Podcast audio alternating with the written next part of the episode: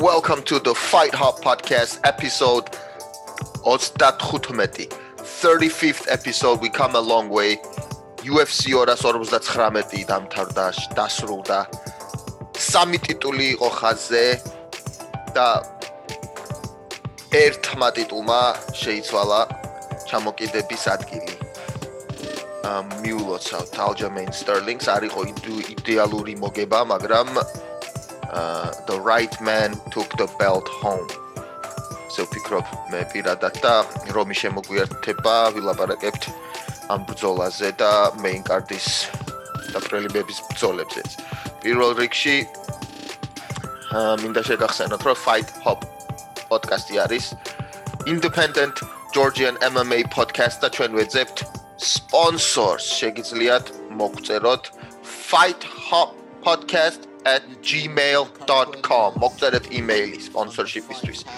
fighthotpodcast@gmail.com და კიდე უღრმესი მადლობა ჩვენ logos designers getsadze.g-ს მიბძანდით getsadze.g ზე და შეუკვეთეთ logos design-ი @getsadze www.getsadze.g You're listening to Fight Pod Georgia, weekly MMA podcast with the Cartuerians. თუ აქამდე აი ამ ხელა იყო დირგა ეხა უკვე გადიდა გადიდა გაიგე უკვე გაიზარდა მაგის დედა yeah you, you told me a lot of shit in chinese too. Does that make you jackie chan? Georgia jamaica. იმეილი უნდა მოგწერონ სპონსორებმა fight hop Fight Hop Podcast at Gmail. Best country, Georgia! That's what let's go, man! How you doing, bro? How you doing? I'm good. I'm good, man. Just Ah, oh, good. Everything's good. Good. Joe, it's not რა big drama 259 იყო რა. ე, დრამა იყო და ყვაყოფილი ვარ მაგალითად ჩაიერა ყველაფერი შინთლიანობაში სხვათა შორის დღეს მინდოდა შენთვის მეთქვა რომ მივხვდი დღეს რომ აა უცებ როგორც კი დამთავრდება ჭუბები უცებ ანალიზი გაკეთება ცოტა რთულია იმიტომ რომ გუში რაც მაგალითად ფიქრობდი და ვილაპარაკე სულ სხვა აზრზე ვარ დღეს მაგალითად რა ბევრ რაღაცაზე რა. ყოველდღე ხო არ გავაკეთოთ პოდკასტები მაგის ფუფუნება არ გვაქვს, თორე აი იქნებოდა როგანი კვირაში 4-5 გადაცემა რომ მივარტყათ 3 საათიანი. Spotify-ს კიდე multi-million dollar deal-იც აი იქნებოდა რა. ჩვენ ჩვენ საქმეს მივხედოთ პლავნად და ყველაფერი კარგად იქნება გეო. ერთი მინდა დავიწყო, მინდა დავიწყო ამ ნახატით ნახე. This is fucking badass. My wife did this. Papaha. Yeah man. კავკასი კავკასიონის ქედი. One. I know this bro. აა დავიწყოთ ხემსი. там top to bottom დავიწყოთ რა main event-დან ქვემოთ ჩამოვიდეთ ხუთივე განმეხილოთ ხუთი ძირითადი ბრძოლა და მე საინტერესო რაც იყო შენთვის და ჩემთვის მაგით გავაგზავნოთ რა. main event-ით დავიწყოთ ხო? That's right. Adesanya versus Blockovich, Polish Power, Last Style Bender. შოკი იყო შენთვის ეს რეზულტატი? რეზულტატი? შოკი. შოკი არ იყო. შოკი არ იყო, უბრალოდ არ ველოდებოდი, ანუ Blockovich-ს მოიგებდა და დაუშ, ну შოკი როგორც ესეთი არ იყო, რომ მაგდონეზე არ გამკვირვებია, მაგრამ უფრო 70% ადესანიასკენ ვიხრებოდი უფრო რომ მოიგებდა რა. მეგონა რომ სტენდაპში უფრო დამანგრეველი იქნებოდა მაგათ შორის კლასი, მაგრამ არ არ აღმოჩნდა ეგრე. ადესანია და ადესანია კი არა და ბოდიში ბლაჰოვიჩი დღეს რო გადავხედე მეორე ჩხუბს მოთმინებით მოეკიდა ადესანიას კიკბოქს. ძალიან მოთმინე. მიუხედავად იმისა, რომ როგორც გუშინ გითხარი, დღესაც იმაზე ორ ჭამა, თითქმის ყველაფერი რაც იმან ფეიკი რაც გაუკეთა ყველაფერი ჭამა, მაგრამ ის რაც უშვებოდა, იცი, ატყუებდა და მე აღარ აგძელებდა. მოატყუებდა ეს ეს იჭამდა, მე აღარ აგძელებდა და ამან მაინც შეინარჩუნეს იმ შვილე და ოჩაღ რა აი ჩხუბი ჩაატარა და ბლახოვიჩი არის თუ ინვე იმსახურებს მართლა ეს შრომის თავის შრომის უნარიანობის ხარჯზე რაღაცის მიღწევა ცხოვრებაში არის ბლახოვიჩის წარმატება უნდა გვიხაროდეს ყველა ჩაოლებრივ ადამიანს, იმიტომ რომ ეგ არის აი ჩაოლებრივზე ჩაოლებრივი ადამიანი, რომელმაც რეალურად შრომის ხარჯზე და ოფლიზზე სისხლის ხარჯზე მიაღწია იმას, რასაც მიაღწია და რასაც აღწევს. ეხლა და ყველას უნდა გვიხაროდეს, ყველა უნდა ვიყოთ შთაგონებული აი ამ კაცის წარმატებით რა. მე ძალიან მიხარია ამ ადამიანის წინსვლა რა. შეიძლება სიტყვა. Congratulations მიულოთ საფთლიანად პოლონეთს, იან ბლაჰოვიც და მართლა ისეთი ადამიანი არის, რომ თვითონ მაგის თვითონ მაგის ხასიათი არის ნამდვილი კაცური simple ჯიგარი მასტი და მომწონს რა თქმა უნდა მაგრამ შენთვის შეკითხვა მქონდა რომ რატო გონია რომ არ ქონდა მაინც ადესანიას ისეთი აშკარა განსხვავებით განსხვავებული აშკარად განსხვავებული მდგომში წარმატება რაც აქვს ხოლმე ყველასთან ახლა რომ მე მე რო შეხობს თუ არ ჩათვლი. აა მე რაც შევამჩნიე მე პირადად რაც შევამჩნიე ის არის რომ ადესანია ფეინტებს რო აკეთებს ხო გატყუებს აი ფეინტებს რო აკეთებს აპერკოტით გატყუებს მე ვითო ფეხს კირწყავს მე ამ დროს მაგიებს რო აკეთებს აგძელებს კომბინაციას ამთავრებს მე რა. ერთხელ გაგიკეთებს ორჯერ შეატყობს როგორი იყურებს როგორი რეაქცია გაქვს ხელის ფეინტზე ფეხის ფეინტზე. მე ისე ფეინს მოხდეს უკვე შენი რეაქცია წინასწარ ის სხვა რაღაცას დაგახვედრებს.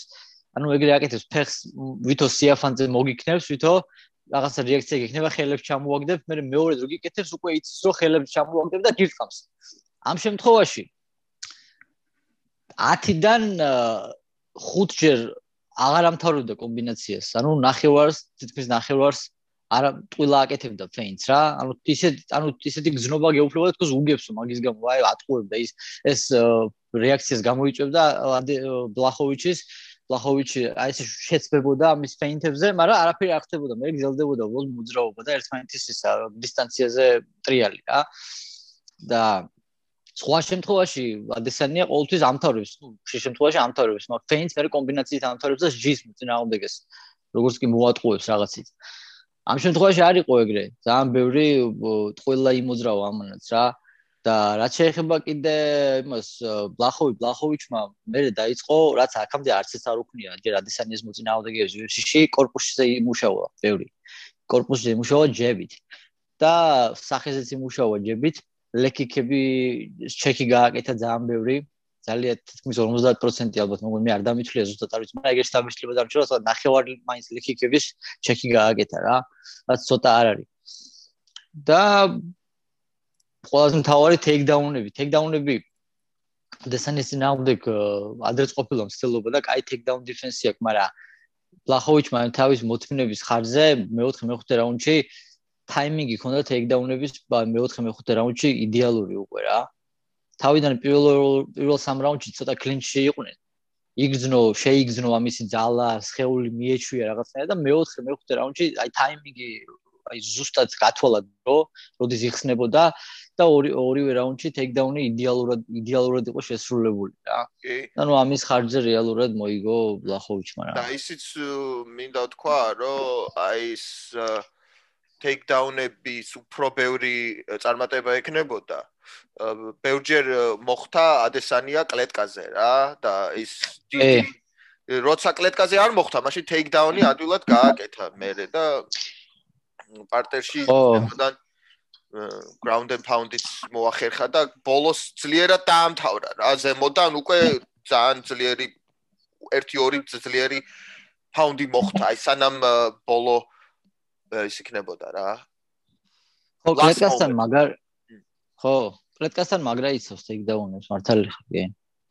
ხო და კლინჩიც მაგარი იყო ხო ძალიან ადესანია ძიძა რეალურად ადესანია არ არის სუსტი ფიზიკურად ჩემი ჩემი აზრით რა საკმაოდ ძლიერია ფიზიკურად თავის აღნაგობის შესაბამისად მაგრამ აა მაგრამ პაუერი ის კიდე რა იყო ის უბრალოდ half guard-ში რო იყო რო წააქცია პირველ რაუნდშიც და მეორეშიც უბრალოდ მეოთხე და მეხუთე რაუნდშიც აა არ იცოდა თითქოს საით უნდა წასულიყო რომ მხარეს და რა რა უნდა ეკნა რომ აი თუნდაც პირველი ნაბიჯები რო გადაედგა აი აი არსებობს ჯუჯუსის რაღაც პროტოკოლები ძალიან ნაბიჯები რომელიც რომელს უნდა მიყვე რომ ნელ-ნელა ადგე იმუშაო ნელ-ნელა მაგრამ ადესანიას არაფერი სწორი არ გაუკეთებია ის რომ ამგარიყო. კი შეიძლება ახლა თქვა რომ იმიტომ რომ ბლაჰოვიჩი ზეგუნდან პრეშერს ახორციელებდა ძალიან ზეწოლას კარგად და დიდია ფიზიკურად მაგრამ მარტო მაგაში არ იყო საქმე. ქონდა მაგას იმის საშუალება რომ რაღაცები ექნა და ქნა კიდევაც ბო საქმეც მაგაშია რომ რაც ქნა ის არ უნდა ექნა არასწორად არასწორ ხერხებს მიმართა. იმის ნაცვლად რომ ექნა A გააკეთა B. თორსა ადამიანი შენზე ძიმე და ძლიერია ფიზიკურად ელემენტარულია რომ აფეთქება არ უნდა გააკეთო ბრიჯზე არ უნდა გადახვიდე იმიტომ რომ აზრი არ აქვს на ორჯერ სამჯერ ზედიზე სადა მაინც და არ არ ბოლო დაიღალა ყოველთვის კიდე სციდალ და აშკარად ზუგზე ჭუბი უჭირს ჯერ არ იცის კარგად არ არის შეგუებული რა. რაც ძალიან დიდი პრობლემა იქნება მაგისთვის მომავალში იმიტომ რომ ეხა ყველა middleweight-მან ნახა უკვე მაგას რა პრობლემაც აქვს. ეხა მაგას ვიტორისთან თუ მოუწევს ჭუბი მაგალითად ან ან ვაიდმენთან თუ მოუწია ჩხუბი ან ვინ ვის არ არ არის იმიტომ რომ ეგენი ხო ცდილობდნენ მაგის პარტერში ჩაყვანას. ვის ვისაც შეუძლია პარტერში ჩაყვანა ის ხო შეეცდა. ხო მაგრამ არა მე ვიზახი მომავალში უფრო მეტ იმას გააკეთებენ რა ქვია აქცენტს და უფრო მეტ ივარჯიშებენ უკვე ნათელი გახდა რომ ადამიანს უჭირს ეს. ანუ მე კი არ ვიზახი რომ ეს დიდი ნაკია მაგრამ ეგ ხო ყველა ვიცოდით არა რომ მაგას პარტერში უნდა მოუგო აბა ხა მდგომში როგორ მოუგე არა ხო მაგრამ როცა უკვე ერთხელ ვიღაცა იზამს და გააკეთებს მე უკვე სუსხანაერად ჩანს. თუ აქამდე აი ამ ხელა იყო დირკა? ეხა უკვე გადიდა გადიდა გაიგე უკვე გაიზარდა მაგის დედა ხო ო აი მაგაზია ლაპარაკი რა ბიჭო ისე შენ რაც თქვი? მე გეთანხმები რატო იცი იმიტომ რომ მე მოусმინე მაგის post fight იმას post fight interview press conference პრეს კონფერენციაზე რა და შენ რო თქვი რომ ძალიან ბევრ ფეინტებს აკეთებდაო მართლა მასე იყო იმიტომ რომ მაგა თვითონ თქვა რომ ეგ ელოდებოდა. ჩათვალე კაუნტერზე ეთამაშებოდა ეთამაშებოდა რა კაუნტერზე თამაშობდა. თამაში არ არის ვიცი მაგრამ how the fuck do you say?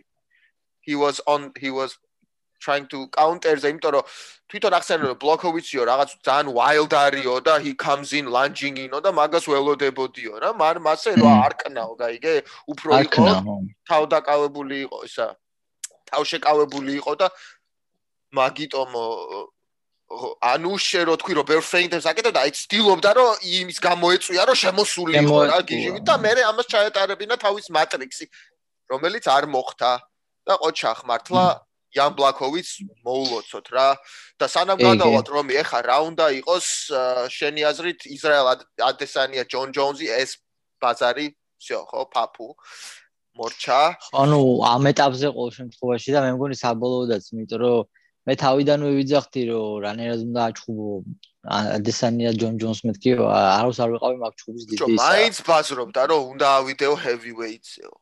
აბა რა სიტყვის ახლა მაგას გზელიენა აქ და ბევრ რაღაცას ამბობს. რამდენადაც კარგი მოჩხუბარია, იმდენად უაზრო ლაპარაკი აქვს. მე არ მომესმის რატომ მოწონთ და აინტერესებს მაგ ადამიანის ისა რა. აი კიდე ერთი კაი შეკითხვა მაქვს შენთვის.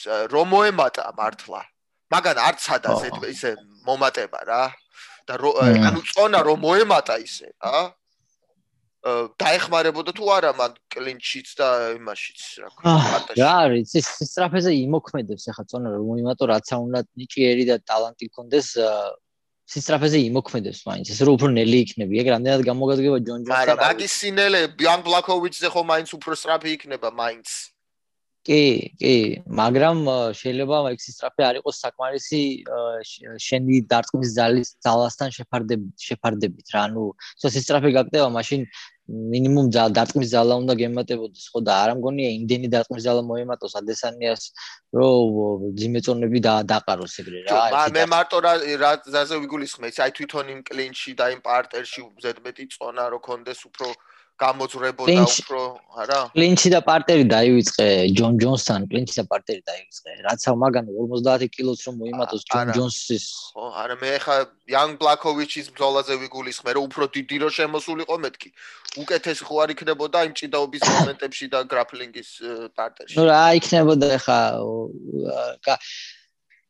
მ რაც რომ მეც მოიმატებს ვით რომ მეტად იცვლება შენი ხუბის სტილი მე უკვე ანუ თუ შეატყვე ბლახოვიჩი მეხუთე რაუნდში უკვე დაღლილი იყო ძალიან ვეღარ სუნთქავდა ისე იყო და ადესანი თქოს პირველ პირველ რაუნდი იყო ის ანუ მაგარი მაგი ეგეც ეგეც ეგეც შეიცვლებოდა რა თქმა უნდა ეგრე ეგრე თავისუფლად ვეღარ იფარფატებ ფეხებზე მაგაზეს იქონიებს უკვე მაგის სტილს მაგას ესეთი სტილი აქვს და მაგას ესეთი აღნაგობა აქვს ზოგადად ხო და ჩხუბის სტილი ესეთი აქვს რომ მაგას არივარგებს მაგის მაღალ ზონაში ასვლა და ვისა მომატება მაინც და მაინც რა. ალბათ. ამ სპორტში ყო შეიძლება კიკბოქსში ავიდა მაღლა მძიმე ზონაშიც ავიდა და მოიგო კიდევაც იქ ჩხუბები მაგრამ კიკბოქსი კიკბოქსია ეს MMA-ია რა. აქ პატარა ფერჩატკები ჩხუბობენ და აქ ჭიდაობა დაშვებულია ასე. ნუ მოკლედ მე რო შეგეკითხე შოქში იყავი თუ არა მეთქი შოქში მე ნამდვილად არ ვიყავი, მაგრამ ძალიან გამიკვირდა. გამიკვირდა რომ ეგეთი სუსტი შესრულება. ჩემი აზრით ადესანისთვის ეს იყო სუსტი შესრულება რა. ალბათ არ ვიცი იმის თქვა არ მინდა რომ იანი არ არის მაგარი, მაგრამ ანუ არ ველოდი რა ჩათვალე რომ მასტი არის რონალდინიო რა თავის საქმეში რა და საერთოდ არაჩვენა ის ის დონე რა თუ ვერაჩვენა რონალდინიოს რონალდინიოს ნუ შეადარებ ფლად იმიტომ რომ რონალდინიო ორი წელი ითამაშა სულ ფეხბურთი და მე უკვე მაიმუნობდა რაღაცებს ო და ამანაც დაიწყო მაიმუნობა შეჩემა პიცებს ჭამს იმაზე ვეინებზე და მოკლედ და იან ბლაკოვიჩ როგორ მოგწონს იან ბლაკოვიჩ versus გლოვა ტეშირა მაგარი აი აი ეგ არის როგორი ჩხუბიცი აა ორი დამსახურებული ვეტერანი ჩხუბი იქნება რა. რომელსაც ორივეს აქვს საკმარისზე მეტი ოფლი და სისხლი ჩაღურილი ამ საქმეში და ამ კომპანიაში. და ორივე იმსახურებს აი ამ ბრძოლას აი ამ ტიტულის ბრძოლას. ეგ ჩხუბი დიდი დიდი ალბათობით კი არა. ალბათ მოხდება რა 90% ჩემი აზრით. კი 99%-იც კი ალბათ მოხდება. თუ ვიღაცას რამე არ მოუვიდა ან რაღაც. ხო როგორც ხდება ხოლმე დეინა უაიტმა თქვა, იან ბლოკოვიჩმა თქვა და გლოვატაში რა მზად იყო ის იყო რა ქვია, ზამენა, ზამენა კი არა, შემცვლელი მებრძოლე იყო ამ იმაზეც რა, ტეშერა რა და იმსახურებს რა თქმა უნდა ტეშერა და აი, კაი ბრძოლა იქნება ეს. მაგრამ ეხლა მაგაზე არ ვლაპარაკობთ, ჩვენ ვლაპარაკობთ co-main event-ზე, ხო? ხო, ეგ თუ გინდა ვაფშე გამოვტოვოთ გიო რა, რა რავი, ახლა ვამანდ ნუნესი ყველა დროის საუკეთესო ქალი მოჭუბარია რა. მაგას აღარ ბიჭო აღარ ჭირდება განხილვა. ოდუხა შემო შემოგვითვალა რომ ამანდა ნუნესი მე და შენ ერთად გვცემს. He's an asshole. Tell him. მე ხო მე მე ვიფიქრე მე და შენ და კიდე ერთი ავჩარკა რო ყავდეს მე. შენ და შენ ავჩარკებოდა ცხენება ხო გა. აა ხო ბიჭო რა არის ამანდა ნუნესი ხა ხო? აა ხა ტოპ 135 პაუნდში ხა კაცებში ხო? ტოპ ტოპ ტალანტს ვერა, მაგრამ ჩაულებრივ მოჭხურებს დაყრის. ვერ თუ ვერ დაყრის არა, არა. აი და და დამწებ MMA მოჭუბარს თავის ზონაში შეიძლება გაუწიოს წინავი ვონდრო კაცი მაინც კაცია. ჩვენ მაინც არ არის ეგრე ადვილი შეადარო კაცის ორგანიზმი სუსხლანაირად და იტანს სუსხლანაირი ძვლების ეს აქვს ყობა და ყველაფერი აბსოლუტურად ყველანაირად ძლიერია კაცი ვიდრე ქალი ხო და მაინც რთულია რონდა რაუსიზე იძახდნენ ნეგრე რონდა რაუსიზე იძახდნენ თავის აუ კაცებს დაყრის და ფლორის მოუგერს და მეთქი ვარ გაგირდეთ ჯერ ქალებს მოუგოს ვინც მოსაგებია და მე ვილაპარაკოთ. ეხლა ამანდაზე იძახიან ამანდა შეიძლება ერთი ორი ერთი ორი კაცი არის ისეთი ვისაც შეიძლება მოუგოს. ძალიან ძალიან დაბალი პარჩაკი უნდა იყოს რა მაგრამ თლიანობაში ეხლა ვერ წარმოგიდგენიათ ტოპ ტალანტს კაცებს როგორ უნდა გაუწიოს რა შანსი არ აქვს მე რაფთა რო აჩხუბო ამანდა ხო? ხო ხო ეს კრიმინალი იქნება რა. ნუ ახლა მე რა რა წარმოგიდგენია. როგორი იყო მეტი იყო? იცი ამანდა ნუნესი მივიდა ოფისში შევიდა she clocked in თუ შევიდა სამსახურში რაღაც კომპიუტერი გახსნა დახურა და გავიდა ეგრევე რა. ხო არა მაგალითად აღარ მქონდა და შემეცოდა კიდევაც ისა მიგენ ანდერსონი რა იმიტომ რომ ბევრი იშრომა, ბევრი წყუბები მოიგო. ძალიან ბევრი იმუშავა ფსიქოლოგიურად საკუთარ თავზე რომ ეს დაეჯერებინა რომ ტიტულის მოგება შეეძლო ნუნესის წინააღმდეგ და ბოლოს მაინც ყველაფერი წყალში რომ გეყრება რთულია ეგ ძალიან გემსხვრევა ეს ერთ წუთში წააგო ჩხუბი ჩხუბიც ვერ მოასწრო ისე წააგო მაგრამ ნუ რეალობაა ეგეთი და ეგეთი ეგეთი ეს სპორტი ეს სპორტი ამდენად დაუნდობელი სპორტია ხა ფეხბურთში და კალბურში რომ გახვალ ითამაშებ მაინც და შენ შეიძლება გული მოიფხანო ის 90 წუთი რაღაცას ითამაშებ ხო და იმას ის მაინც დაგრჩება რომ აი შეეცადე მთელი თამაშის ხანი აქ შეიძლება ერთი რაუნდის ვერ გაკაჩო და ეგრევე მოხსნას ვიღაცამ რა. და ეგრე დაემართა ანდერსონს და დასანანია რა თქმა უნდა მაგრამ არა რა თავი არ უნდა ჩამოაგდოს ჩამოუშვას და ყველა გააგრძელოს უნდა წინ ისა იმიტომ რომ მე მაგის ინტერვიუები მაქვს მონასმენი და რაღაც თვითყველობაზე აქვს ნაფიქრი და რაღაც ეგეთები ხო ბიჭო კეისი კენიმ დაიწუნა დაიწუნა კიდე კეისი კენიმ და ო ეგ ძალიან ეწყინებოდა ხო და არა არ მსიაუნებს ეგეთი რაღაცები რომ მესმის სპორტსმენებისგან რა თქმა უნდა არ არის ეგ სასურველი და რომელიც აშუროს ყველას. უბრალოდ წარმომიდგენია უბრალოდ რომ აი ხა როგორი მასშია რა ტრაულში რა მაგრამ ну პლანობაში უნდა იმაზე იმაზე უნდა გავამახვილოთ ყურადღება თუ რაოდენ განსაკუთრებული ტალანტია ამანდან იმის ქალებში რა. ძალიან დიდი განსხვავება არის, ხო, დიდი gap არის რა, ჩემპიონი და სხვებს შორის არის ძალიან დიდი განსხვავება. ეგეთი კაცებში აი ჯონ ჯონსი რო ჩემპიონი იყო, ყოველას კლავდა მაჭიდას და ტეშერას და DC-ს ახლობით ეგრე არის რა, ახალი ნუ younger john jones-ი ეგეთი. უფრო უფრო რაღაც პონჩი შეიძლება უფრო სტამბეშტავიც კი იყოს მაგისი აი სულა ორ ორ კატეგორიას დომინირებს ფაქტიურად რა. აა და ხო იცი ისა Funk Masters მიწერა მიულოცა ჯონ ჯონსმა Funk Masters. კი. კაი, კაი ტვიტი გამოუშვა Al Jose და ეს ვიხმაროთ ეს გადასვლა და მიუყვეთ ახლა ამ ეს იყო ჩვენი main event-ი და people's main event-ი ამას ველოდებოდით ყველა მერაბის ძმა და უმაგრესი პიროვნება გუნდელი Al Joe the Funk Master სადაო დამთავრება ქონდა მაგ ბრძოლას ყველამ ნახა ალბათ და იცით და მე ვფიქრობდი რომ ეს სკანდალური. არ მოგატყუებ. არ მოგატყუებ. აი რომ მორჩა იმან ხელი რო აწია? პიტერიანმა მეთქი რა ხელს ახლა შანსი არ არის რომ შენ მოიგო მაგრამ იმასაც არ ვფიქრობდი რომ კამარს მიცემდნენ ალჯოს რა, მაგრამ იმასაც არ ფიქრობდი რომ პიტერი ამა მოიგო და უნდა წასულიყო კამარით, მაგრამ მე მეგონა ალბათ რომ no contest იქნებოდა რა, იმიტომ რომ ტიტულის შეცვლა აა ტიტულის შეცვლა ესე დამთავრებაზე რაღაც ცოტა უცნაო უცნაური არის ალბათ. და თვითონ ალჯომაც მოიხსნა და დააგდო არ მინდა ეგეთი კამარიო და შაი შე რას ფიქრობდი მაგ მომენტში რა აი მოხდა ის არალეგალური მუხლი რომ მოარტყა და გააჩერეს ხო?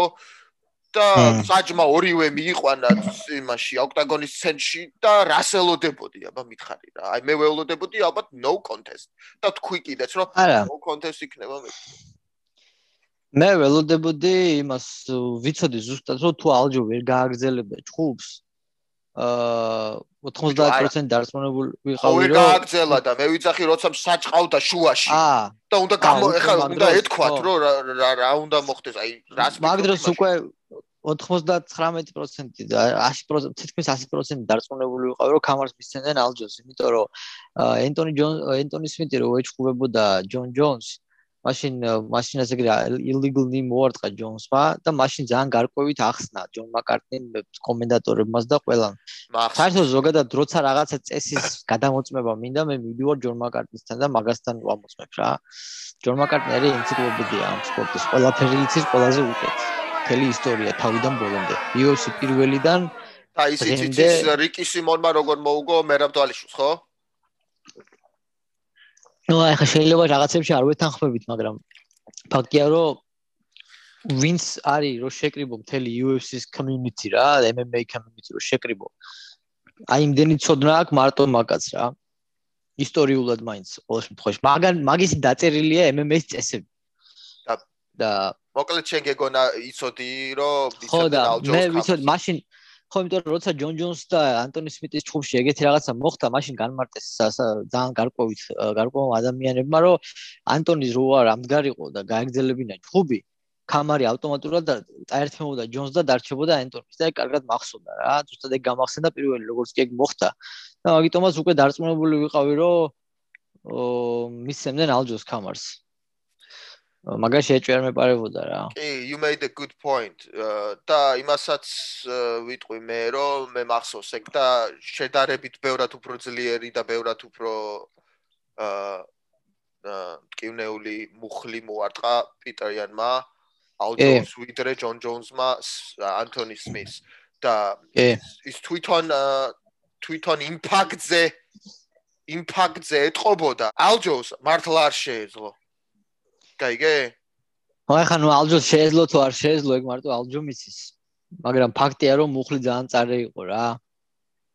შეიძლება მე უბრალოდ რა რა რა არიცი თავიდან რო უყურებდი ჯეროდა რომ ძალიან სუდად იყო რა მაგის საქმე და რომ გადატრიალდა წამომდომასა და დაეცა ამათ დავიჯერე. სადა ადგომა და კიდე დავი ერთადერთი ერთადერთი მე რა არ მომეწონა გიოცი ინტერვიუ რო გააკეთა ჩხუბის მერე ბიჭო ინტერვიუ არ უნდა გაეკეთებინა. ეგ ხო კანონი არის რომ როცა მოგხვდება და გათიშული იქნები ნუ გათიშული თქვათ არ იყო მაგრამ აა, როცა ეგეთი ტრანვა გეკნება ინტერვიუს არ უნდა არ უნდა აძლევდე უნდა მიდიოდე ეგრევე სამანტყოფოში. მაგაზე გეთანხმები მაგრამ მიიყვანეს მე მაგას, არ აიყვანეს და ვიძახი დასვეს არა, მაგას- რა უნდა ეგ მაგას შეეძლო მაგას შეეძლო ეთქვა რომ აა, არ არ შემიძლია რა დროს ინტერვიუა ტონიანი ხუი მოხდა თავშიო ეთქვა და ცეო ჩვენ ხა მასე არ ფიქრობ რა უბრალოდ მიდიხარ რა თან არ ახარ ის იმდენად. ფიქრობ ფიქრობ ფიქრობ. მე არ ვიძახი ალჯო სიმულიანტობდა ან არ სიმულიანტობდა მე არ ვიცი ეგ ალჯო მიცის. მე მოხარული ვარ რომ ალჯოს კამარი აქვს იმიტომ რომ მაგას გულშემატკივრობთ მაგრამ ადამიანი ზოგადად ვიძახი რომ ეგ ინტერვიუ არ უნდა გაკეთებულიყო აბსოლუტურად. გეთანხმები. ეგ ეგ ინტერვიუ რო ჩა რო გააკეთა ჩხუბის მერე ეგრევე ეგ არის ეგ ცოტა გაცლის დამაჯერებლობას იმისა რაც მოხდა რინგში მანამდე რა. მაგრამ მეორე მხრივ ბიზნესის მხრივ ალჯომ სიტყვაზე ვთქვათ ხა ხო ფანტაზიაში წავიდე და სიტყვაზე ვთქვათ. 100%-იანი ვიცით რომ ალჯომ იმსახიობა და აა იცოდა რომ კამარს ამ გზით იღებდა იმიტომ რომ აშკარა იყო რომ პირწმინდა დაგებდა ჩხუბს და ერთადერთი შანსი უკვე მაგას რომ კამარი მიეღო ამ ჩხუბში იყო აი ეს ხო სიმულაცია როცა ეს მიეცა ამის შანსი. ბიზნესის მხრივ ალჯომ მიიღო ძალიან ჭკვიანური გადაწყვეტილება. ერთადერთი ის არის რომ აა ცუდად ჩანს ხო გარედან თვალ გარედან თვალის მაგრამ ბიზნესის მხრივ რევანში რო შედგება ახლა ალჯოს იქნება კამარი როცა კამარით მიდიხარ მე pay per view events-ზე. money baby pay per view money money money must be funny და გადავა ეხა შემდეგ იმაზე უფრო ყველა მაღალ კედელზე გადავა სერა ლონგოში low weight სულ სხვა სულ სხვა მაყუძია უკვე აქ ლაპარაკი, გაიგე? მაგრამ კიდე ერთხელ ვიძახ, მე არ ვიძახი, რომ ალჯომ ეს შეგნებულად გააკეთა. I'm just saying სულ სხვა მაყუძია ახლა უკვე ლაპარაკი რა. ანუ ესე რომ ძექნა ბიზნესის მხრივ გასაგებია სპორტი, ღირსება მომისმინე ძმაო, აქ აქ პატარა ფანჯარა ამ სპორტში უნდა გააკეთო ის, რაც უნდა გააკეთო, რომ იმდენი მაყუთი გააკეთო, რომ მე მუშაობა არ მოგიწიოს 35 ცხოვრება. 35 წლის ასაკში, რომ სპორტსო დაანებებ თავს. რამე სხვა გააკეთო მე და აი ასე რომ ულოცავ ალჯოს რა. მეც ულოცავ და ძალიან გამიხარდა რა იმიტომ რომ აი ხა ცოტა ჩხუბზე ვილაპარაკოთ და სანამ ა, ბრძოლას განვიხილავთ. აა რაღაც უნდა ვახსენო. ჩემი აზრით ეს უნდა ყოფილიყო ან ექიმის ან საჯის პირდაპირი გადაწყვეტილება რომ ეს ბრძოლა აღარ უნდა გაგრძელდეს. როცა შეხედავ რომ ეგეთი დარტყმა ხდება და ვეღარ გები საჭმა უნდა დააქნიოს ხელი კი არ უნდა მივიდეს და ათქმევინოს ალჯოუს საერთაშორის საჯმა ძალიან ბევრი ბევრი რაღაცებში დააყოითა მაგ მაგ ჯგუფში რა. აი ეგ რომ მოხდა, მუხლი რომ მოხდა რა. ერთი საჯმა უთხრა ექიმს ეუბნება, ჩემი აზრით სპეციალურად დაარტყავ. შენი აზრს აქ არავინ არ გეკითხება. შენ უნდა უთხრა ექიმს ბროლოდ რა დაინახე შენ. რა თქმა უნდა შენ ხარ შენ შენ იქ ნაფიც მსაჯული არ ხარ, შენ ხარ მსაჯი. და უნდა თქვა, რომ მოარტყა მუხლი არალეგალური შეხედეთ თქვენი აზრით და სამედიცინო დასკვნით თუ შეუძლია კაც გაგზელება. იქ მე ამან მე ამის თვალებში ჩავხედე და ეს წავიგე ეგ nobody gives a fuck about your opinion man. This is about facts. ეგ ვინც- მეორე ბოდიში გააგზელე შენ. ვინც არ არის გმაყოფილი I'm getting emotional man. აი ვინც არ არის გმაყოფილი ხო ამ ამ იმით შედეგით აი მაშინ ეხა პიტარიანს უნდა წაეღო ეგ კამარი ეგ იქნებოდა ეგ იქნებოდა სწო- სწორი რომ პიტარიანისთვის მიეცათ ეგ კამარი. არა ხო? აბა რა უნდა ეკნათ ხო? ან უნდა მიეცათ ალჯოუსთვის? მაგრამ ალჯომ ხო თვითონ არაფერი არ დააშავა ხო? ხო, ალჯოს ბრალიც არისო ეხა ეგ იყო ერთადერთი არის რომ იმან ა- გააკეთა პირი ხალხი ხო, ნუ ხალხი ერთადერთი იმას აძახის ლანძღავს რომ ანუ იმ- ის სიმულიანტა და შეიძლება გაგზელებაო. მაგრამ მოდი აბა ერთ ხეთქავ მე შენ მუხს თავში, როცა შენ თვითონ მუხლებზე ხარ. და მე თუ გენდომება კიდე ორი Yeah. რაუნდის ჩხუბი. მე ხო ვილაპარაკეთ. და კიდე მაგარი რაღაც უნდა ვახსენო ეხა მე რა ბიჭო mighty mouse-მა ო, ეგ ნახე მე. mighty mouse-მა რა დაწერა ნახე კი, ნახე. აუჩე mighty mouse-მა დაიცვა პიტერიანი და ძალიან გამიკვირდა. პიტერიანი კი არ დაიცვა. ისე თქვა რომ ხო. ალჯოუო იმაშვებოდაო ჩხუბს ა აჩერებდაო, აჩე წელავდაო. რომ მჰმ. ამდენი ხანი იყო მუხლზეო, ცალმუხლზეო, ამით ჩხუბის გაწელვა არ შეიძლებაო. კი. და სრულებით უნდა იყოსო ლეგალურიო ეგ დარტყმაო და არ ვეთანხმები მე, იმიტომ რომ ეგ დარტყმა არ უნდა იყოს ლეგალური. To a downed opponent knee in the head that should not be legal. ბიჭო, მაგან რა თქვა, იცი, დროის გაყვანა ხდება და სტოლინგი წელავს, ხდება იმით გამო, რომ ანუ არ უნდა რომ დარტყმა განახორციელოს და ფე- მუხლებზე რჩებიან დიდი ხანი, როცა არ არის აუცილებლობა რომ მუხლებზე დარჩენ. და ეგ გაწელვაა კი და მაგაში ეგ იგივეა რაც დრო რო გაყავთ თქვა ფეგურში და სიმულაციები და ეგეთ რაღაცეები. მაგაში ვეთანხმები. მაგრამ ამ შემთხვევაში, ამ შემთხვევაში ვერ უკვე ვეღარ გამოიყენებ მაგ არგუმენტს, იმიტომ რომ აქ უკვე შევიდნენ ანუ ალჯოს რო ალჯოსის რო ეთქვა ვიღაცას წინასწარ რომ აქ მუხლებზე და- დამდგარი თუ იქნები არ უნდა გაწელო და ანუ რო შეეცვალა წესები და ისე რო შეეშვა ეგ კი მაგრამ კაცი რო შევიდა უკვე იცის რომ აი ამ წესებით ტექნიკურად შეუძლია დრო გაწელოს ცოტა სული მოითქვას ისა ესა და ამ კონკრეტულ შემთხვევაში უკვე ალჯოს ვერ დაადანაშაულებ. წესები არ დაურღვევია ალჯოსთვის რო ეთქვათ რომ მუხლებზე დამდგარზე შე- შეუძლია ამან ამოქცხოს წიხლიო მაშინ აღარ იზამდა სხვანაირად ზურგზე დაწვებოდა ან რაღაცა სხვა გადაგორდებოდა ან ადგებოდა ბოლო-ბოლო ან რაღაცა სხვა იზამდა ხო? ამიტომ ამ შემთხვევაში ეს რაც დიმიტრიოსმა დაწერა ამ ამ ჩხუბს უკვე ну ამ ჩხუბში ამ ჩხუბს არ ეხება უკვე ფაქტიურად მაგრამ აა ისე ვეთანხმები იმიტომ რომ ძალიან ბევრს გაყავს ეგრე დრო ძალიან ბევრი ის, აა, არიდებს კონტაქტს. რომ ეგ მაშინ საჯმა უნდა ნახოს, რომ გაყავს და ააყენოს. როგორც პარტიაში თუ არაფერი არ ხდება და კლინში არაფერი არ ხდება, რატო რატო არა, აჩერებს და რატო იცი? როცა ადამიანს ეუნები, როცა ის მუხლებზეა, როცა შენ მუხლებზე იქნები დამდგარი, შენის ვერ დაგარტყამს ფეხსო, მაშინ უკვე ვეღარ მოთხო მუხლებზე რომ დადგება ადამიანი, ვეღარ მოთხო ადეკი. კი, მაგრამ თუ დიდხანს აკეთებს მაგას, მაშინ უნდა გააჩერო, ხო? თუ თუ დიდხანს ხედავს აკეთებს სპეციალურად როგორ ვერ დიდხანს დგება აკეთებს. ეხა ეს მუხლებზეა გაიგე და იმას უჭირავს კონტაქტი მიდის, ჩხუბი მიდის, ხო და რას ქვია ხო და ჩხუბი თუ მიდის უნდა გააგრძელდეს უბრალოდ ვის მუხლი არ უნდა მოარტყა down opponents. ხო და ანუ ეგ წესი ნუ მეც არ მომწონს ეგ წესი down opponent რო არ შეიძლება მუხლის ჩარტყმა, იმიტომ რომ ეგ ეგ არის ცხოვრების შე- შეცვლა არის ეგ ეგ არის მართლა შეიძლება რომ ვეღარ იჭუბო მე საერთოდ.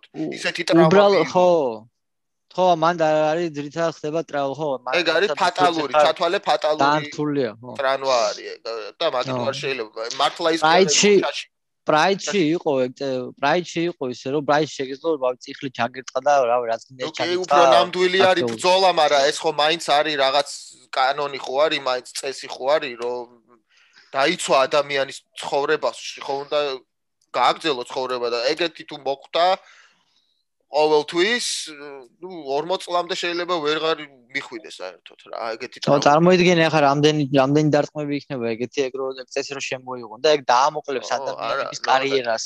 ხო, შემდეგ. არ უნდა ხო უნდა ეს დაიცვა. ხო ბოლო ბოლო. ეს ხო არა ქუჩური ჩხუბი ბოლო დამიჯერეთ რა. ეს არ არის ქუჩური ჩხუბი. ეს რო ქუჩური ჩხუბი იყოს ხო? ეს რო ქუჩური ჭუბი იყოს ძმაო ქუჩური თუ სხვა ფსიქოლოგია ქუჩური ჭუბში უნდა იყოს სიკვდილისთვის მზად შენ შეიძლება ყველაზე ნიჭიერი სოფლიო ჩემპიონი იყო ყველაზე ნიჭიერი მოჭუბარი იყო მაგრამ ქუჩური ჭუბს რაც ჭირდება ის ის არ კონდეს კაიგე ქუჩური ჭუბი რო იყოს ეს ნიკ დიაზი იქნებოდა ყველა დროის საუკეთესო მოჭუბარი დამიჯერე იმიტომ რომ ქუჩა სხვა ფსიქოლოგია ქუჩის ახსნას უდამაწყებიებ აქ შემიც მაგრამ მაგრამ სულ სხვა რაღაცაა რა. ეს არა ქუჩური, ეს არის სპორტი. ამიტომ ესეთ წესებს ამიტომ არიდებენ თავს. ბიჭო, კაი, ახლა ეს რო არ ვახსენო, არ შეიძლება რა. რას ფიქრობ ხაბიბ კარტა რო იხმარეს ეგრევე იანის დაცვის დაც დაცვისთვის რო თქვეს რომ ჩემი აზრით იანსო არ უნდაო, მოიცა, იანსო არ უნდაო რომ დაერტყაო. ხაბიბმა თქვა რომ მაგის კუთხედან მიუვიდაო ინსტრუქცია უთხრეს რომ კი შეგიძლია დაარტყო და ხაბიბ ანუ ხაბიბ ხო იცი რა კატე ხაბიბმა თუ თქვა ეხლა თან მე მიდის უნდა იუახშმოს დეინა ვაითან თან უნდა რომ დაბრუნდეს თუ ხაბიბმა თქვა მასე უნდა იყოს ხო ასე ხარ what do you think? აა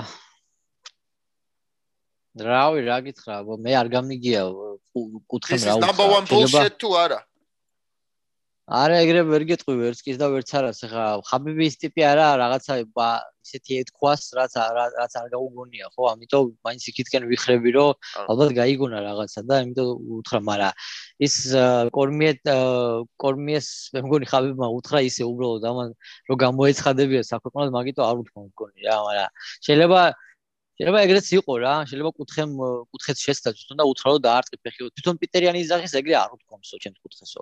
ხაბიბი იძახის თავის მოკუთხემ ეგრე ქნდა შეცდომაში შეიყვანაო. ვერ გაიგებ მოკლედ რა, ისეთი ქაოსია. პიტერიანის დაცვის ფორმატი გამოიყენეს ეგრევე რომ დაეცვათ.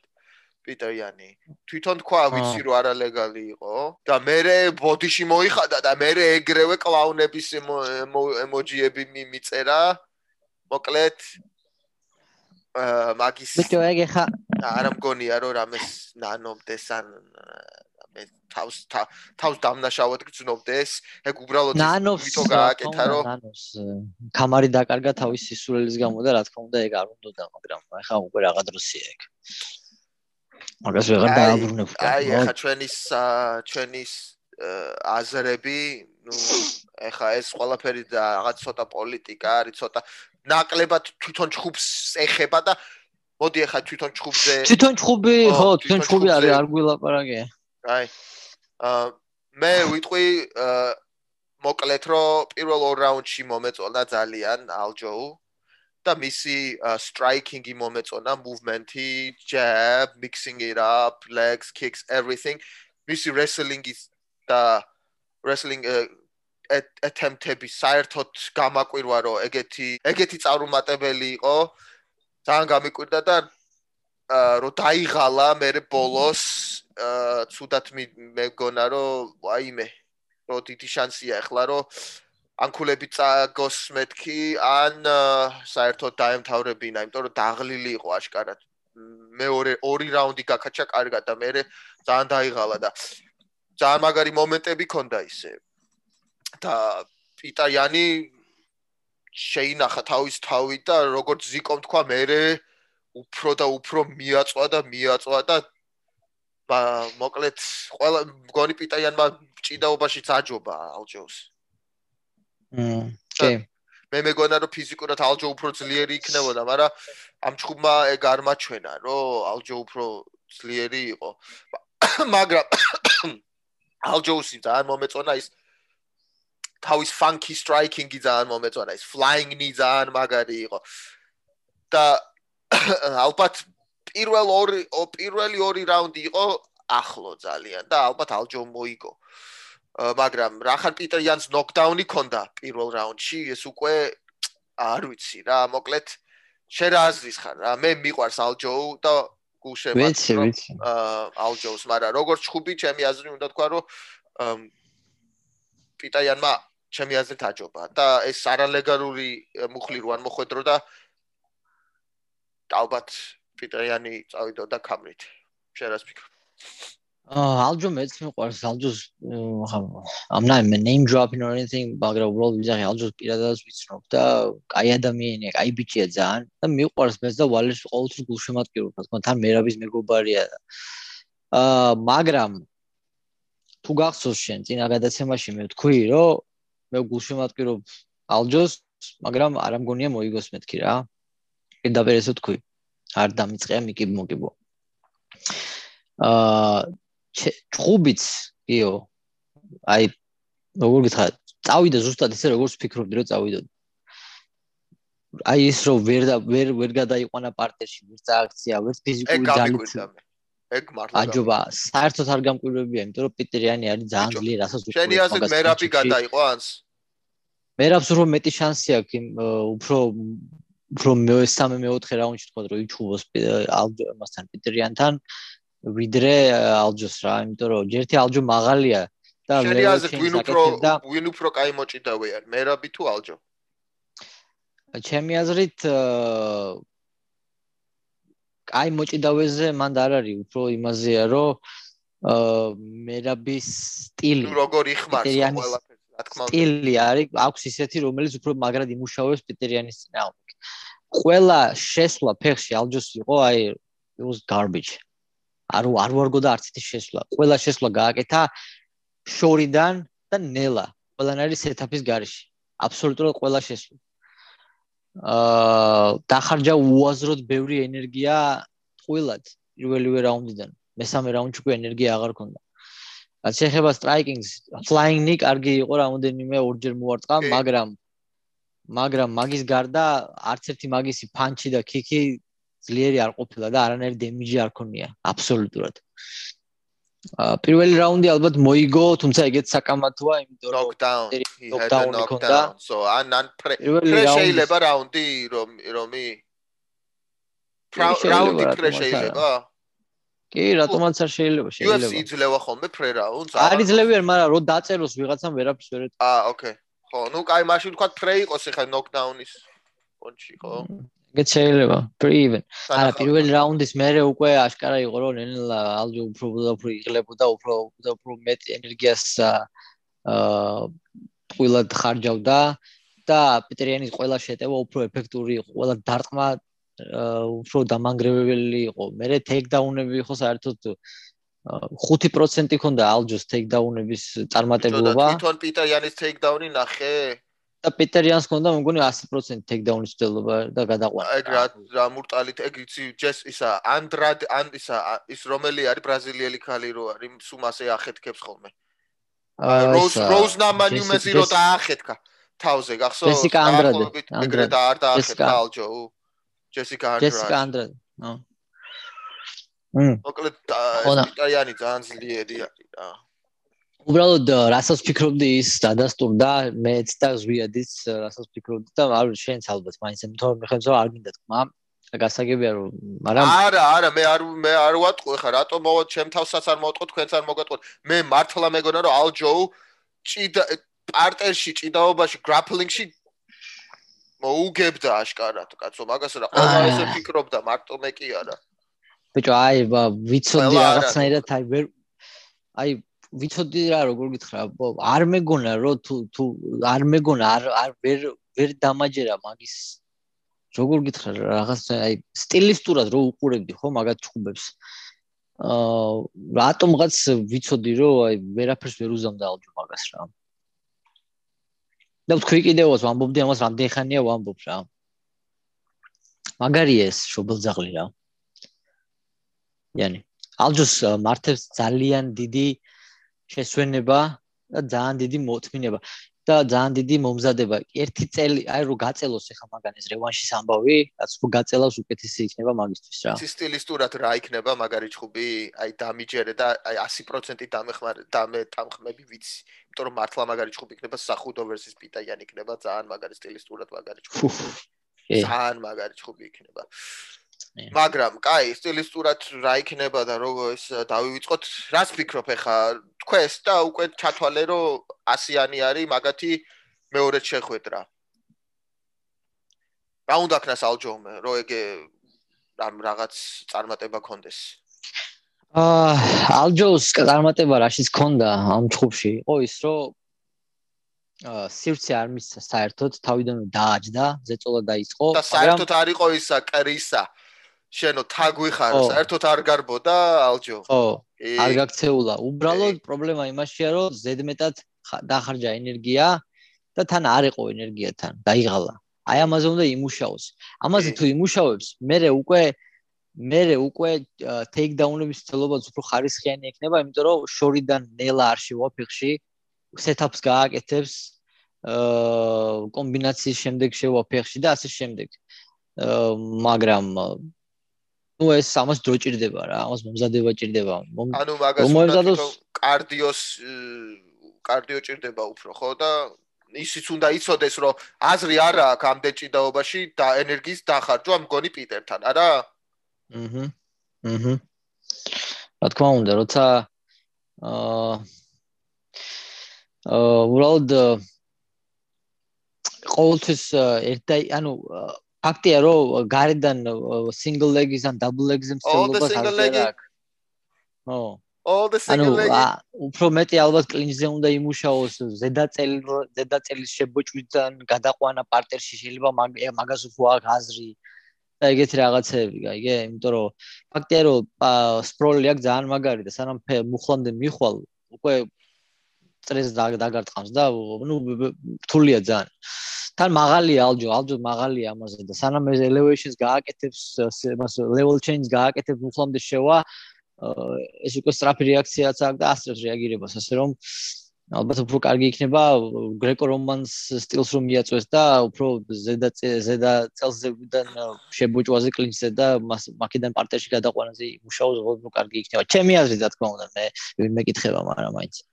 მე მაინც გილოცავ წბაო ნიუ-იორკელი კაცი ხარ და გილოცავთ ყველას ქართველებსაც ნიუ-იორკელებსაც ნიუ-იორკელი ნიუ-იორკელი ჩემი ბავშვია, მე ქართველი ვარ ზმო.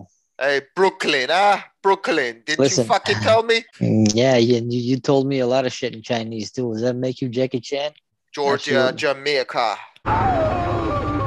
Welcome to New York, New York.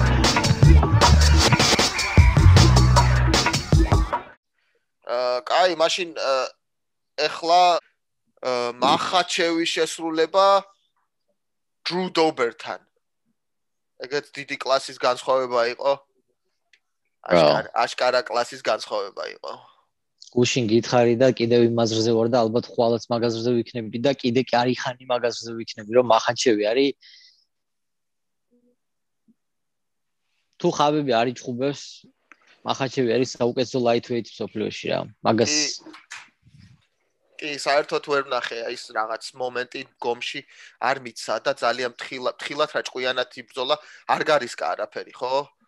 ისლამ ისლამმა. პირველ რიგში პირველ რიგში მგონია რომ დგომში რომ დადგომოდა დგომში არ გაატანდა არაფერს მაგრამ რატო უნდა დადგე დგომში როცა იცი რომ დგომი არის ერთადერთი შანსი მოწინააღმდეგეს ხო, დობერისგან ველოდებოდით რაღაცა დგომში უფრო ეფექტ ეფექტ, მაგრამ არ არ მიცა შანსი საერთოდ მეთქი. ანუ მე მე რაც ვიძახი ისი მახაჩევის მხრიდან ახლა რატო უნდა მისცე შანს როცა იცი რომ ერთადერთი შანსი შენი მოწინააღმდეგეს შენი მოგების შენთვის მოგების აქვს ის რომ დაუდგე და დგომში ეჭხუბო რატო მისცე მაგ შანს ხო არ უნდა მისცე ამიტომაც არ გარისკა და გადაიყვანა იქ ჭუბი სადაც მაგას ქონდა 100%-იანი უპირატესობა და და- დაგვანახა ყველას რომ სასწაული გრეპლერია საერთოდ ხაბიბი ბრძოლობდა ესე მეგონა, არა? Like- ოღონდ უფრო უფრო უკეთესი ვარიანტი. ეს უფრო ფინიშე, ამას უფრო მეტი ფინიშები აქვს და უფრო მეტი უნარი აქვს ფინიშები. კი, მაგრამ სტილი იყო იგივე ხაბიბი, იგივე ზუსტად იგივე გეიმპლანი და სტილი, არა? გეიმ გეიმპლანი დაახოთ, სტილი დაახლოებით იგივეა ხო ამ ჯგუფში კი გავს. ამ ჯგუფში კი და ისე ხო. ისლამს უფრო ანსხოვებენ, უფრო დინამიურ სტრაიკერად ითვლება. ბევრად. კი, კი, დინამიკურ სტაიგერად ითვლება და ტეიქდაუნები სხვანაირი აქვს ამას. ხო. ის ის ხაბიბი დააკვირდი, ხაბიბი მუშაობს single legs-ზე და ძირთადად. ხო, single ladies Single leg-ი. Oh, the single და ladies.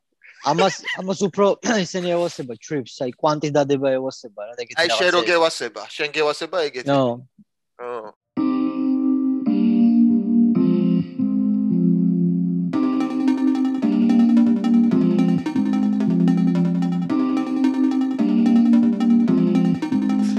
ორი სიტყვით თქვათ ახლა რაკიჩი რა- როგორ მოგეწოდა ტიაგო სანტოსთან მე- ხო იცი რაკიჩი მყავდა და თქვენ ორივეს ტიაგო სანტოსი არა ეს ჩხუბი იყო ორივე ძალიან ფრთხილად ჩხუბობდა აა ერთი ერთი ძალიან წინვალე მომენტი ჰქონდა პირველ რაუნდში რაკიც fake uppercut left hook და left high kick-ით დაამთავრა ძალიან ლამაზად გააკეთა უბრალოდ სანტოსმა აიცილა მილიმეტრებში რა თორე მაინც განშაი იყო.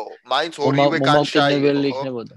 ორივე განშაი იყო და სანტოსი ხო რავი გუშინ გუშინ გითხარი აი ვეღარ მოძრაობს მუხლების ოპერაციების შემდეგ ვეღარ მოძრაობს დისტანციას ვეღარ ფარავს სწრაფად.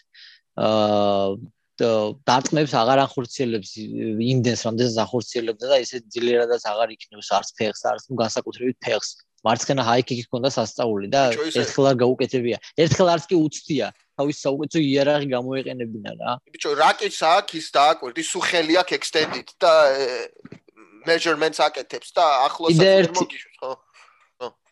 სანტოს როგორ არ მოუვიდა იდეა ის რომ chop it down front leg ქვე გაქვს რა როცა აგებთან ჩული. იმიტომ რომ ჩემი აზრით უკვე უბრალოდ მუხლები იმდენად უკვე არ უარგა მაგას რომ ვეღარ ჩხუბობს wide ალბათ stance ქონდა ხო? რაკიჩ wide stance კი მაგრამ ხელი სულ ქონდა წინ რომ control dis- distance და protect ნუ ახლა ეგ ხე- ხელი კი მაგრამ ფეხი უფრო გძელია ხილზე რა. ფეხით მაინც მიწვევი როცა ხელით ვერ წვევი რა. ხო და რაც უფრო რაუნდებში შევიდნენ რაკიჩს მე უფრო დაეტყო უფრო მოემატა თავ დაჯერება და ამ output-ი დაჯერებულობა უფრო ბევრი ქონდა ნენელა და კი. სუფთად მოიგო. დიდი ბრძოლა არ იყო მაგრამ მოიგო სუფთად ხო კი სულთად მოიგოს. თუმცა დარწმუნებული ვარ დეინა უაიტი კარგი სტრაქს აკინებდა ორი ჩხუბის მერე რა. ხო სირილ განივით სირილ განივით მო დაახლოებით რა. მიხარია რომ კრუზმა მოიგო. მაგრამ დასანანია ის რაც ემართება კრუზს. როცა 10 ნაბიჯით წინ იყო ხოლმე თავის მოწინააღმდეგეებზე რინგში უშუალოდ.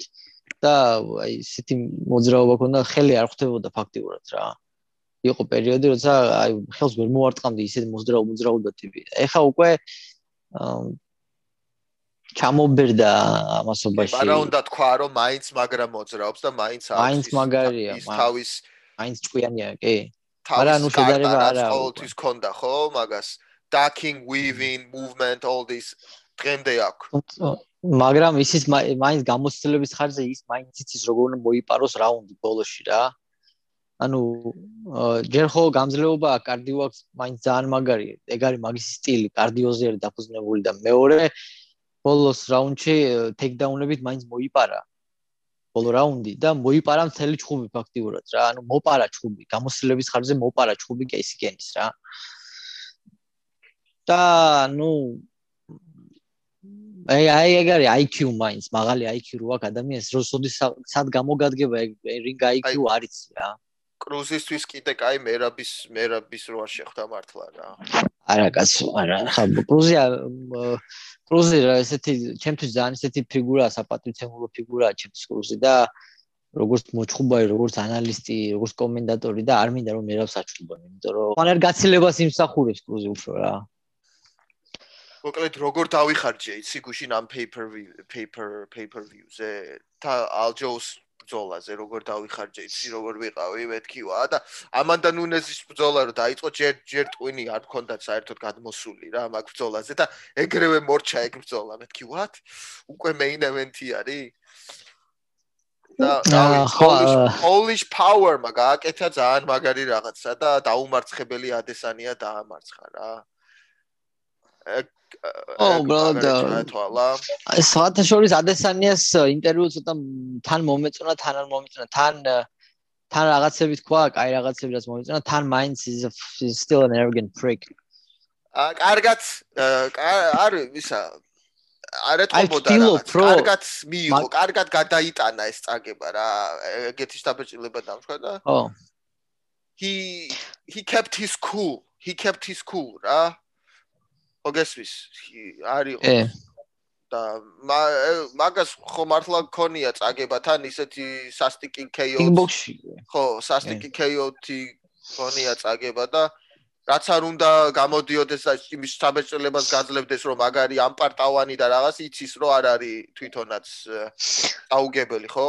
ეგ გონი არ ვიცი, ყველა ე კი ბიჭო არა ამ ამ პარტავანზე და ამაყზე კი არა კიო ამ პარტავანი და ამაყი და ის უნდა იყოს ქეთმაღალი ბოჭყუბარი აბა ეხა როგორ აბა როგორ ეგ ეგ საჭირო უნდა იყოს შენში ეგ.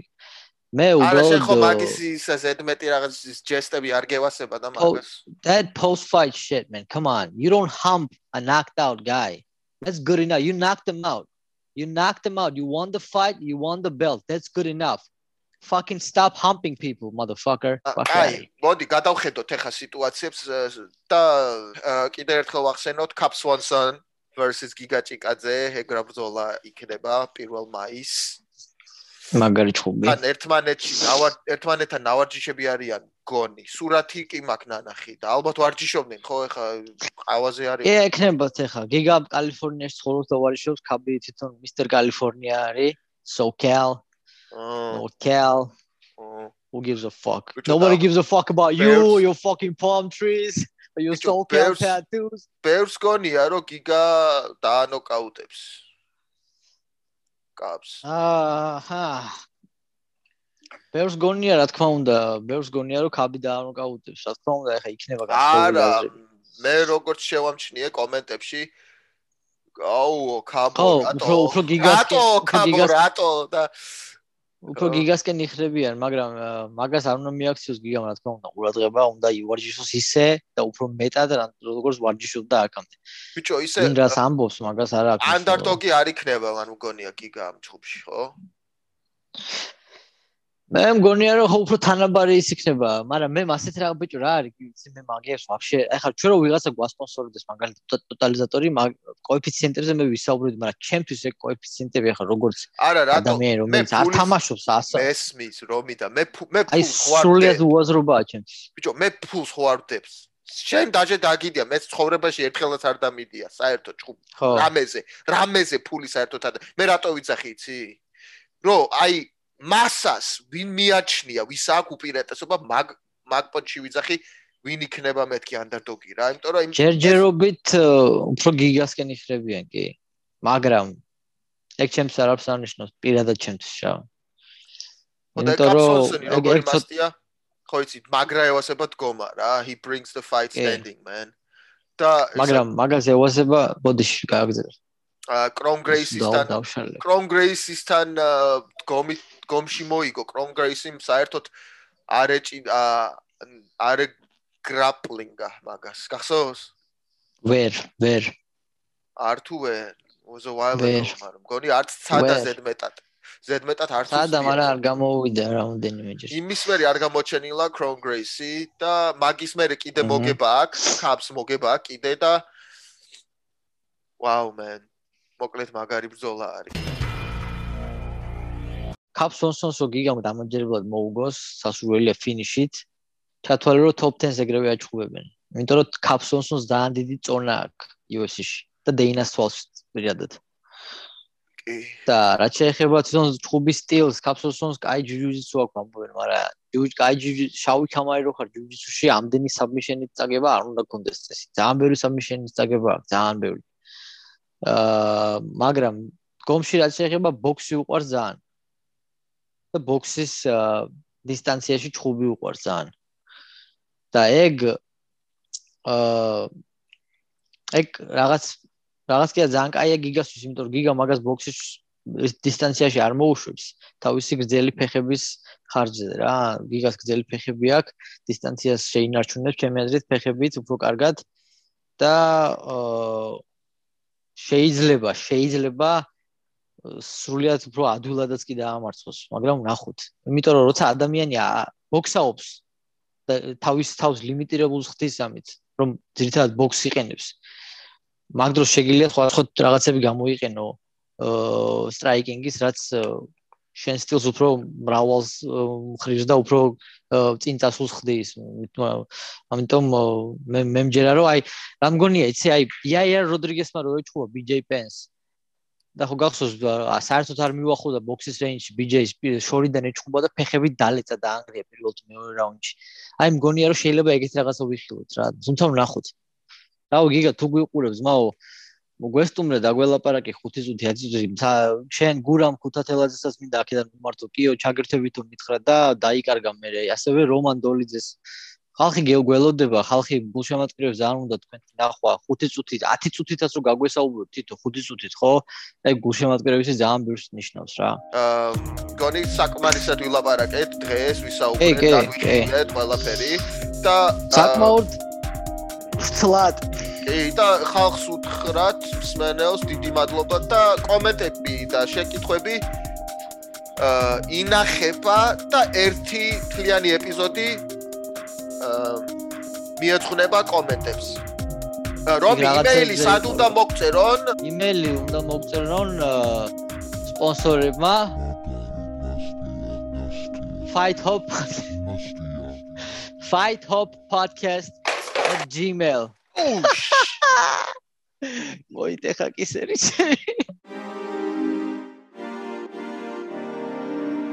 You tune into the Cartwellians on the Fight Hard podcast.